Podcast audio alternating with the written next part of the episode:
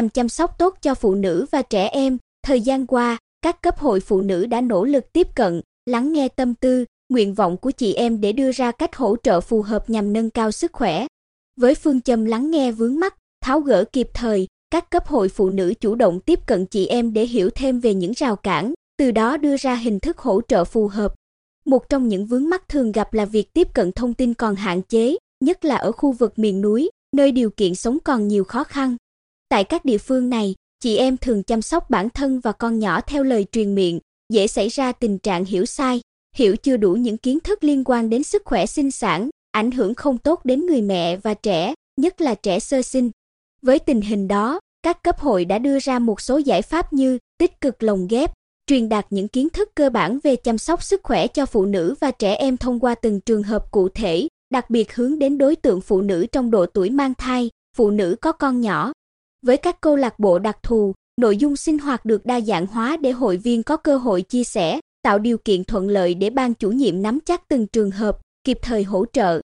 Hơn 15 năm hoạt động, câu lạc bộ nuôi con khỏe, dạy con ngoan của chi hội phụ nữ thôn Phụng Sơn xã Phước Sơn, huyện Tuy Phước được đánh giá là mô hình hoạt động hiệu quả, tư vấn và hỗ trợ cho nhiều trường hợp, chủ yếu là phụ nữ có con từ 0 đến 36 tháng tuổi. Bà Nguyễn Thị Thọ, chủ nhiệm câu lạc bộ, cho biết hiện câu lạc bộ có trên 30 hội viên, trong đó có 20 phụ nữ có con trong độ tuổi trên.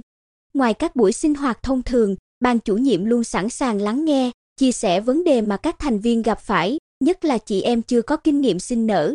Một trong những chương trình trọng tâm nhằm chăm sóc sức khỏe, nâng cao chất lượng sống cho phụ nữ và trẻ em là dự án 8 thực hiện bình đẳng giới và giải quyết những vấn đề cấp thiết đối với phụ nữ và trẻ em thuộc chương trình mục tiêu quốc gia phát triển kinh tế xã hội vùng đồng bào dân tộc thiểu số và miền núi, được Hội Liên hiệp Phụ nữ tỉnh phối hợp với các ban, ngành triển khai tại năm huyện An Lão, Vân Canh, Vĩnh Thạnh, Hoài Ân, Tây Sơn. Tại các địa phương trên, nhiều câu lạc bộ đặc thù được thành lập để dần thay đổi nếp nghĩ, cách sống, cung cấp nhiều kiến thức cần thiết để chị em nâng cao khả năng bảo vệ, chăm sóc bản thân. Dự án cũng triển khai mô hình dành riêng cho trẻ em, giúp trẻ phát triển toàn diện về thể chất lẫn tinh thần, hạn chế tình trạng tảo hôn, hôn nhân cận huyết thống, một trong những nguyên nhân trực tiếp tác động tiêu cực đến sức khỏe của trẻ em vùng dân tộc thiểu số. Ngoài dự án 8, các cấp hội đã và đang tổ chức nhiều hoạt động nhằm nâng cao kỹ năng chăm sóc sức khỏe cho chị em, thông qua nhiều hình thức như truyền thông trực tiếp, nói chuyện chuyên đề, tư vấn, tập huấn, cung cấp kiến thức, kỹ năng thông qua mạng xã hội, bản tin hoặc sinh hoạt một số câu lạc bộ như câu lạc bộ địa chỉ tin cậy cộng đồng, gia đình hạnh phúc, nuôi con khỏe, dạy con ngoan, nhóm cha mẹ chăm sóc phát triển toàn diện trẻ thơ, nhóm cha mẹ có con từ 0 đến 8 tuổi, không phân biệt giới tính khi sinh, mẹ và con gái, chi hội phụ nữ không có trẻ suy dinh dưỡng. Bên cạnh đó, để hình thành thói quen có lợi cho sức khỏe, các cấp hội đã vận động mỗi phụ nữ lựa chọn một môn thể thao phù hợp để rèn luyện nâng cao sức khỏe. Nhờ đó, tại các địa phương, nhiều mô hình, đặc biệt là các câu lạc bộ như dân vũ, yoga, đi bộ, xe đạp được nhiều chị em lựa chọn để rèn luyện thể lực.